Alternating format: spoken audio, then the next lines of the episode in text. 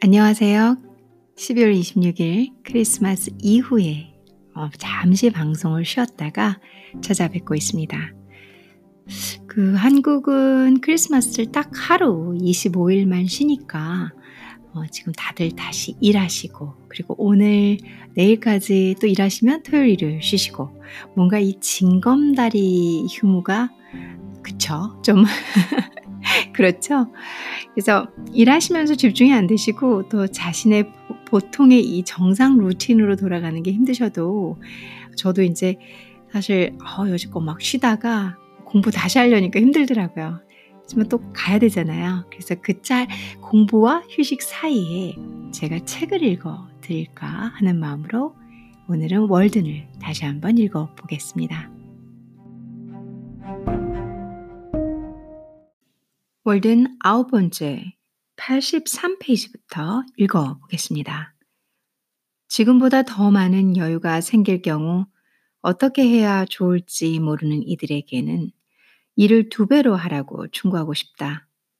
그래서 몸값을 다 치르고 자유를 살 수 있을 때까지 말이다. 나로서는 날품팔이야말로 무엇보다 독립적인 직업이라는 생각이 드는데 특히 그 일은 한 사람의 생계비를 벌기 위해서 1년에 3, 40일 정도만 일하면 되기 때문이다. 해가 지는 것과 더불어 하루 일이 끝나고 나면 그는 일과는 상관없이 자신이 하고 싶은 일을 하면서 지낼 수 있다. 그런 반면 끊임없이 사업에 골몰해야 하는 그의 고용주는 1년 내내 휴식을 누릴 짬이 없다. 간단히 말해서 나는 신념과 경험 두 가지 모두에 의해 소박하고 현명하게만 산다면 이승에서 한 사람이 먹고 사는 일은 힘겨운 일이 아니라 유희나 다름없는 일이라고 확신하고 있다. 그것은 보다 소박한 민족이 영위하는 직업이라는 것이 아직도 인위적인 민족의 경우에는 스포츠인 것과 마찬가지다. 나보다 더 쉽게 땀을 흘리는 사람이 아닌 한 꼭 이마에 땀을 흘려가며 생계비를 벌 필요는 없다. 내가 아는 한 젊은이가 유산으로 몇 에이커의 땅을 물려받았는데 자기는 그럴 방도만 있다면 나처럼 살고 싶다고 말한 적이 있다. 나는 결코 누구도 내 생활 방식을 받아들이기를 원치 않는다. 그것은 그 사람이 내 생활 방식을 제대로 익히기도 전에 나는 또 다른 생활 방식을 찾아낼지도 모른다는 이유 말고도 세상에 있는 수많은 사람들이 제각기 서로 다르기 때문이다. 나는 그들 하나하나가 자신의 부모나 이웃의 생활 방식이 아니라 자신만의 생활 방식을 신중하게 찾아서 추구하기를 바란다. 젊은이는 건축가도 농부도 선원도 될 수 있다. 다만 그가 하고 싶다는 일을 하지 못하도록 막는 일만은 없도록 하자. 선원이나 도망 중인 노예가 북극성을 지표로 삼듯이 우리는 정확한 한 점을 지표로 삼을 때만 현명해질 수 있다. 그리고 그것만으로도 평생의 길잡이로 삼기에 충분하다.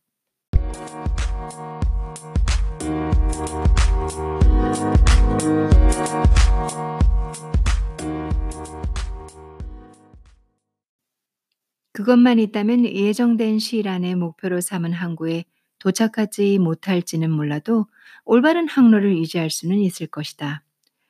확실히 이 경우에 한 사람에게 진리인 것은 다른 많은 사람에게도 진리가 된다. 그것은 마치 큰 집이라고 해서 작은 집에 비례해서 건축비가 더 드는 것이 아닌 것과 같다. 왜냐하면 위를 덮을 지붕 하나, 밑에 설치할 지하실 하나, 벽 하나면 방을 몇 개든 나눌 수 있기 때문이다. 그러나 나는 독립된 주거지를 선호한다. 뿐만 아니라 남에게 벽을 함께 씀으로써 얻게 되는 이점을 설득시키느니 나 혼자 독채를 짓는 편이 값도 싸게 먹힐 것이다. 게다가 설득에 성공했다 해도 싸구려로 세운 공동 칸막이라는 것은 얇을 수밖에 없고 어쩌면 함께 살게 된 이웃이 못된 사람일 수도 있으며 자기 쪽 벽을 수리하려 들지 않을 수도 있다. 일반적으로 가능한 유일한 협력은 극히 부분적이고 피상적이게 마련이다. 진정한 의미에서의 협력이란 거의 찾아볼 수 없기 때문에 사람의 귀에 들리지 않는 화음처럼 아예 존재하지 않는 것 같이 보인다. 신념이 있는 사람은 어딜 가든 똑같은 신념으로 협력할 것이다. 반면 신념이 없는 사람은 어떤 무리에 속하든 세상 나머지 사람들과 마찬가지로 살아갈 것이다. 가장 고상한 의미든 아니든 협력이란 함께 삶을 영위한다는 의미다. 얼마 전 두 젊은이가 함께 세계 여행을 떠난다는 말을 들었다. 그 중 하나는 돈이 없어서 여행을 하면서 뱃일이든 농사일이든 닥치는 대로 일을 하며 돈을 벌 생각이고 다른 하나는 환호음을 지니고 가기로 했다. 둘 중 하나는 전혀 일을 하지 않을 테니 그들이 얼마 가지 않아 친구도 협력자도 될 수 없다는 것은 뻔한 일이었다. 그들은 여행이 첫 번째 위기에 닥칠 때 헤어지고 말 것이다. 앞에서도 암시한 바 있듯이 무엇보다도 혼자 여행하는 사람은 오늘 당장이라도 떠날 수 있다. 그러나 동행이 있는 여행자라면 그 사람이 준비가 끝날 때까지 기다려야 하는데 그러다 출발하기까지 한참 걸릴 수도 있는 일이다. 그러나 그런 삶은 너무 이기적이라 말하는 마을 사람들도 있다. 사실이지 나는 지금껏 자선 사업에 그다지 관여한 적이 없음을 이 자리를 빌려 고백하는 바이다. 나는 일종의 의무로 몇 가지를 희생시켰는데 그 중에서도 특히 자선의 즐거움을 희생시켰다. 마을의 몇몇 가난한 가정을 돕도록 만들려고 온갖 방법으로 나를 설득하려 한 사람들이 있다. 내가 아무것도 하는 일이 없었다면 어쩌면 심심풀이 삼아서라도 그 일에 손을 댔을지도 모를 일이다. 한가한 자에게는 악마가 일거리를 주니까 말이다. 그러나 내가 이 일에 관여하여 모든 면에서 내가 자립한 것만큼 부족함 없는 생활을 할 수 있도록 그들의 삶에 의무를 쥐어볼 생각을 하고 또 그렇게 제안해 보기까지 했지만 모두들 주저없이 가난한 채로 그대로 살겠노라고 했다. 마을 사람들 모두가 그처럼 많은 방법으로 다른 이들을 위해 헌신하고 있으니 한 사람쯤 인도적인 일과는 거리가 먼 다른 일을 해도 좋은, 좋을 것이라고 나는 생각한다. 다른 모든 일이 그렇듯이 자선에도 재능이 있어야 한다. 선행이라는 일자리는 이미 만 원이다. 게다가 나도 그 일이라면 꽤 해본 편인데 좀 이상하게 들릴지 몰라도 그 일이 내 체질과 맞지 않는다고 확신하게 되었다. 사회가 내게 요구하는 선행을 하기 위해 또는 세상을 파멸로부터 건지기 위해 나만의 소명을 의식적으로 또 고의로 저버려서는 안 된다. 그리고 나는 어딘가 이 세상과 비슷하면서도 거의 무한대로 더 큰 어떤 불변성이 있어 현재의 세상을 지켜줄 것으로 믿고 있다. 그러나 누구라도 그 일에 소질이 있다면 막을 생각이 없다.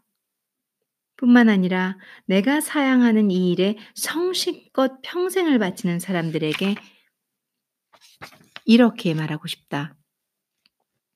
그렇게 될 가능성이 많지만 훗날 세상이 그 일을 나쁘다고 하더라도 결코 굴하지 마시오라고.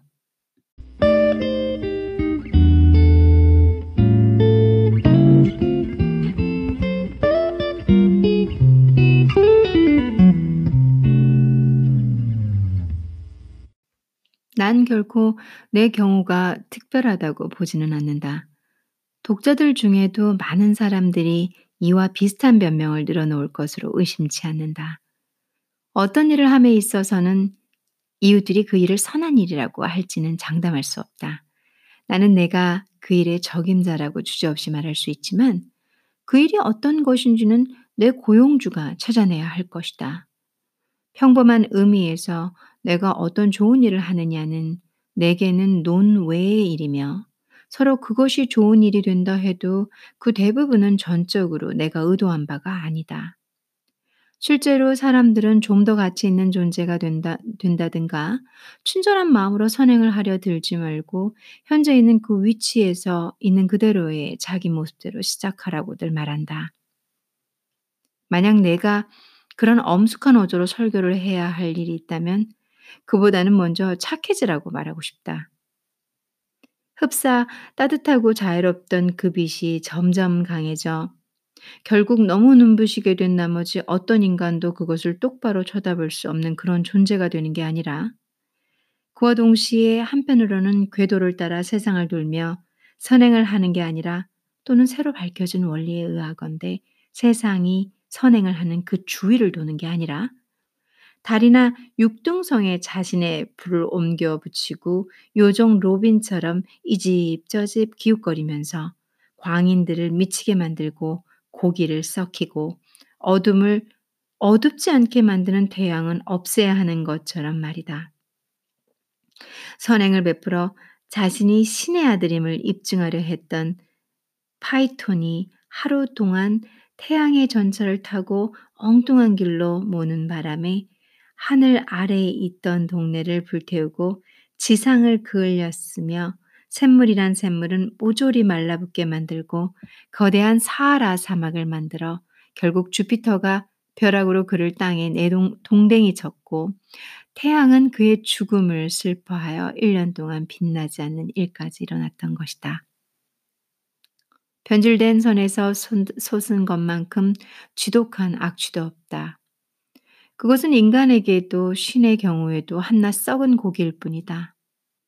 만약 의식적으로 내가 선을 베풀려는 계획을 품고 내 집으로 누군가 오고 있다는 사실을 확실히 알게 될 경우 나는 그의 선행이 내게 베푸는 결과, 즉 그 선이라는 것이 내 피 속에 섞일까 두려워 입과 코와 귀와 눈을 흙먼지로 가득 채워 질식하게 만드는 저 아라비아 사막에 건조하고 뜨거운 모래 폭풍을 피하듯 죽을 힘을 다해 달아날 것이다. 그건 안 될 일이다. 그보다는 차라리 자연스러운 악행을 당하는 게 낫다. 내가 굶주릴 때 먹을 것을 주고 추위에 떨 때 따뜻하게 해주고 또는 수렁에 빠졌을 때 정말 내가 수렁에 빠지는 일이 일어날지는 모르겠지만 나를 끌어내 준다고 해서 그 사람이 내게 선을 베푼 사람이 아니다. 그 정도의 일은 뉴펀랜드 종의 개라도 얼마든지 할 수 있다. 넓은 의미에서 볼 때 자선은 인간애가 아니다. 하워드는 분명 나름대로 더할 나위 없이 친절하고 훌륭한 사람이었고 나름대로 그 보답도 받았다. 그러나 비교적으로 말하면 우리가 가장 유복하게 살고 있을 때야말로 바로 우리에게 가장 도움이 필요한 때가 아닐까? 그리고 그 경우 우리를 돕지 못한다면 그런 하워드 같은 사람이 100명이 있다 한들 무슨 소용이 있겠는가? 나 또는 나와 비슷한 인간에게 진심으로 선을 베풀려고 한 자선 모임에 대해서 들어본 적도 없다.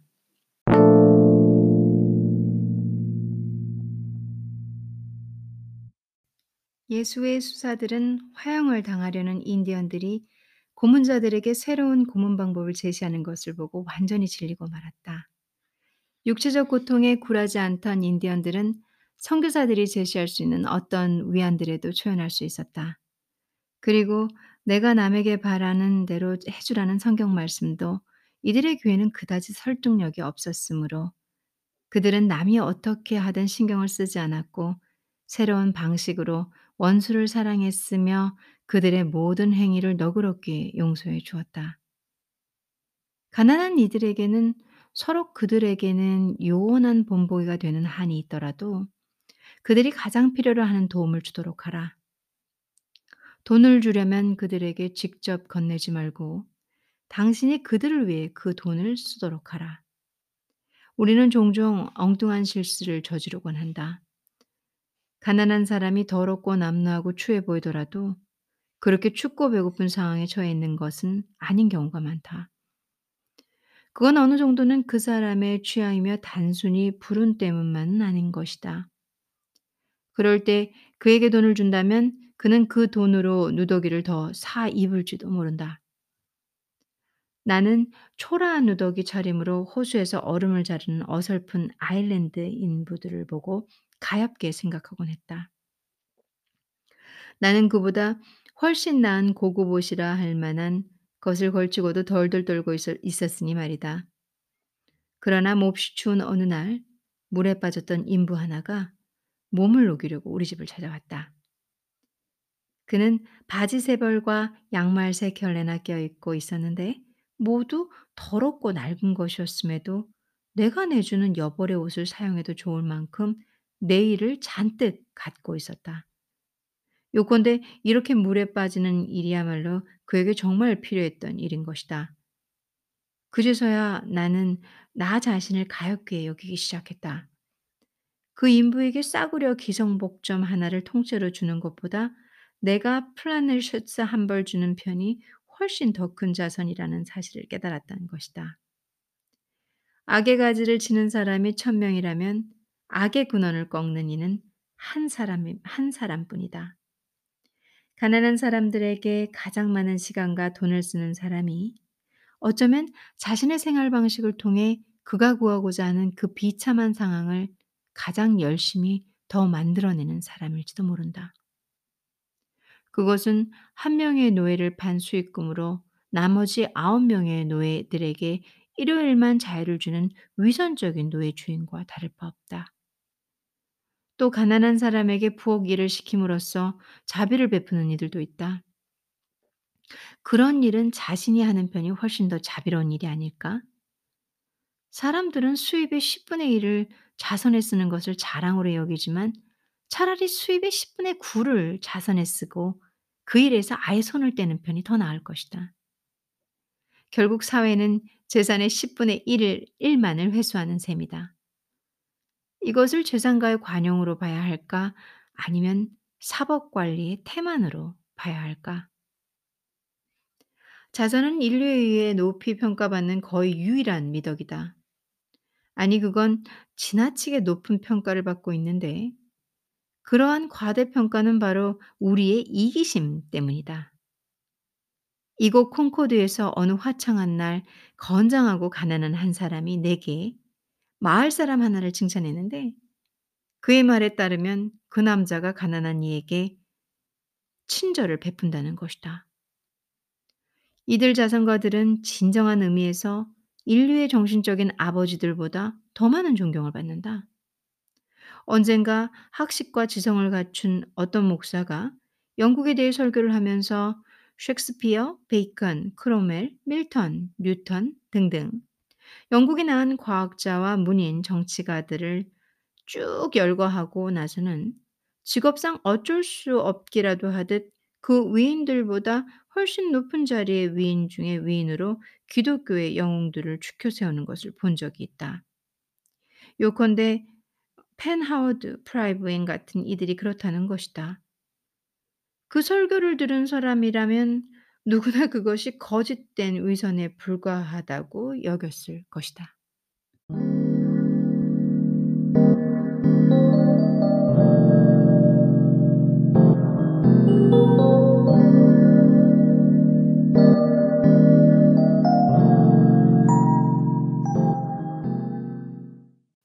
그들은 영국에서 가장 뛰어난 위인들이 아니라 영국에서 가장 뛰어난 자선가들일 뿐이다. 나는 자선에 의당달아야 할 찬사를 깎아내리려는 것이 아니라 평생을 바쳐 인류에게 축복을 안겨준 모든 이들을 공정하게 대하기를 요구하는 것 뿐이다. 나는 인간에게서 고결한 행위와 자비로운 마음을 가장 높이 평가하지는 않는데 그것들은 이를테면 인간의 줄기와 잎에 해당한다. 그 풀이 시들면 사람들은 환자를 위한 비천용 용도로 그것도 주로 돌팔이 의사들이 애용하는 약초로 쓰는 것이다. 내가 원하는 것은 인간의 꽃과 열매다. 인간의 향기가 내게 풍겨오기를 그 성숙함으로 우리들의 인간관계의 풍미를 더할 수 있기를 원한다. 인간의 선함이 부분적이거나 일시적인 행위여서는 안 되며 그것은 늘 남아도는 것, 그, 자, 그 사람에게 아무런 대가도 요구하지 않고 의식적이지도 않은 행위여야 하는 것이다. 그것이야말로 수많은 죄를 감춰주는 박에다.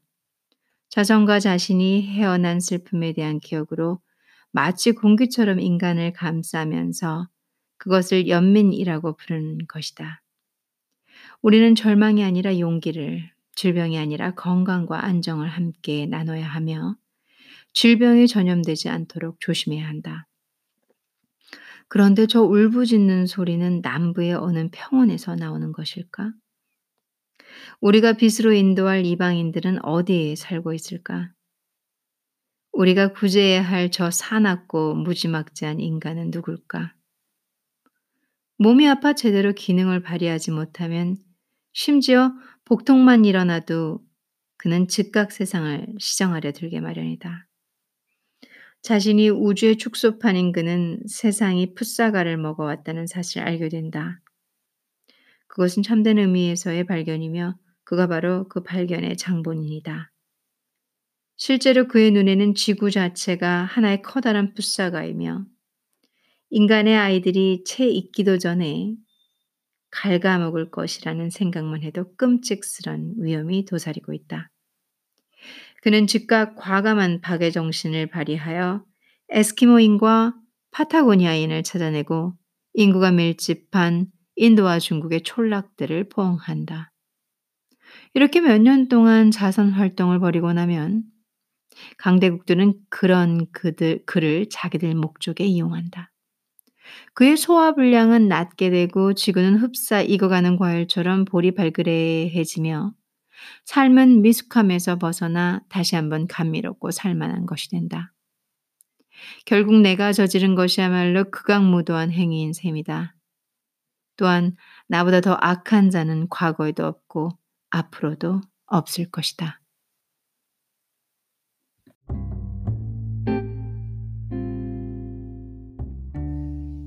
오늘은 좋은 친구들과 함께 어, 생일 초대가 있었어요. 그래서 저희가 이제 외식을 좀 하고 어, 오랜만에 한 3개월, 어, 4개월 만에 만난 친구들과 함께 어, 맛있는 식사도 하면서 그간 살아온 얘기도 하고 그랬습니다. 음, 꽤 떨어져 있던 친구들하고 그리고 3개월이라면 이제는 그렇게 긴 시간이 아니에요. 어, 3개월 만에 친구를 본다니 이럴 수 있는데 이제 너무 다른 많은 삶들이 있으니까 직업도 있고 또 사회적인 교류도 있고 그리고 또 이제 어머니도 있고 제가 나이 먹은 만큼 제 아, 부모님도 나이가 먹어가니까 제가 이제 받으려야 하고 챙겨야 할 게 많고. 뭐 꼬맹일 때야 설날이면 그냥 부모님 쫓아가서 떡국 먹는 게 다였지만 이제는 또 명절이 되면 제가 맡은 의무라는 게 생기기 시작하고. 그래서 3개월이라는 기간이 상당히 음, 이제는 긴 시간이 아니더라고요. 아주 오랜만에 친구들을 만난 듯 하기도 하지만 얼마 전에 만난 듯한 이 박사 친구들과 함께 식사를 하면서 각자의 삶을 얘기하고 뭐 인생사 별거 없더라고요. 수다 떨고 그리고 돈 잘 버냐? 돈 못 버냐? 뭐 어떠냐? 뭐 그리고 너네 부모님은 어떠냐? 우리 아버지가 갑자기 쓰러지셨다. 우리 아, 어머님은 지금 뭐 혼자 계신다. 뭐 한 3, 4개월 전에 아버님이 갑자기 돌아가셨다. 그냥 이제는 생사가 오고 가는 얘기를 하는 시기가 됐더라고요. 어, 그래. 근데 왜 연락 안 했니? 아, 다들 바쁜데 굳이 뭐 연락하면서 또 오고 축의금 받고 그러겠어. 됐어. 또 이러는 또 친구들도 봐, 보니까 어, 제가 감동을 받았어요. 내가 참 좋은 친구들이 많고 그리고 또 살면서 어떻게 보면은 의미 없이 연락하고 의미 없이 주고받는 이런 삶에서 오히려 더 배려하고 아껴주는 친구들도 많구나. 음, 크리스마스 이후에 만난 오늘 이 동기들의 모임은 제게 따뜻한 하루가 되었습니다. 월든을 읽으면서 조금 더 더 많은 이 제가 가진 기존의 생각들 말고도 기존의 생각들의 뒷면들을 자꾸 보게 돼요. 그러니까 저는 앞만 봤는데 어, 이 앞만 보는 게 아니라 앞에서 뒤도 한번 돌아보는 거죠. 다양한 시각과 관점을 제시하는 월든을 보면서 혼자 조용히 여러 개의 생각들을 이 3차원, 4차원, 5차원으로 돌려보고 있는 제 자신을 봤습니다. 재밌었어요. 어, 이렇게, 이렇게 보면 또 이런 세상이고 저렇게 보면 또 저런 입장이 되겠구나. 이런 생각으로. 어, 여러분들의 다양한 생각과 무슨 이렇게 복잡한 마음을 드리고자 읽어드린 책은 아니었어요. 하지만 신선하죠. 그리고 또 위안이 될 수도 있고요. 그리고 어, 그렇구나 하고 거기까지 생각 못 했는데? 라고 또 눈을 열게 해주는 책일지도 모릅니다. 혹은 또 뭔 소리야. 저게 시대차, 시대착오적인 발상인 것 같은데? 라고 또 비판적으로 생각을 하실 수도 있을 거라 생각합니다. 저희는 다양한 생각을 가진 아주 창조적인 어, 그런 어, 사람들이기 때문인 것 같습니다. 여러분들 각자를 존중하고요. 여러분들이 생각하고 계신 것들을 믿고 그것의 창의성과 그리고 자신감을 갖고 하루하루를 살아가시면서 제일 중요한 것은 건강하고 많이 웃는 거, 행복하신 거, 그거라고 생각합니다. 크리스마스 이후에 여러분들 모두 행복하시길 바라며 저희 2019년 마무리를 천천히 잘 해가면서 제가 이제 방송을 꾸준히 진행을 하겠습니다. 오늘도 저와 함께 청취해 주셔서 감사합니다.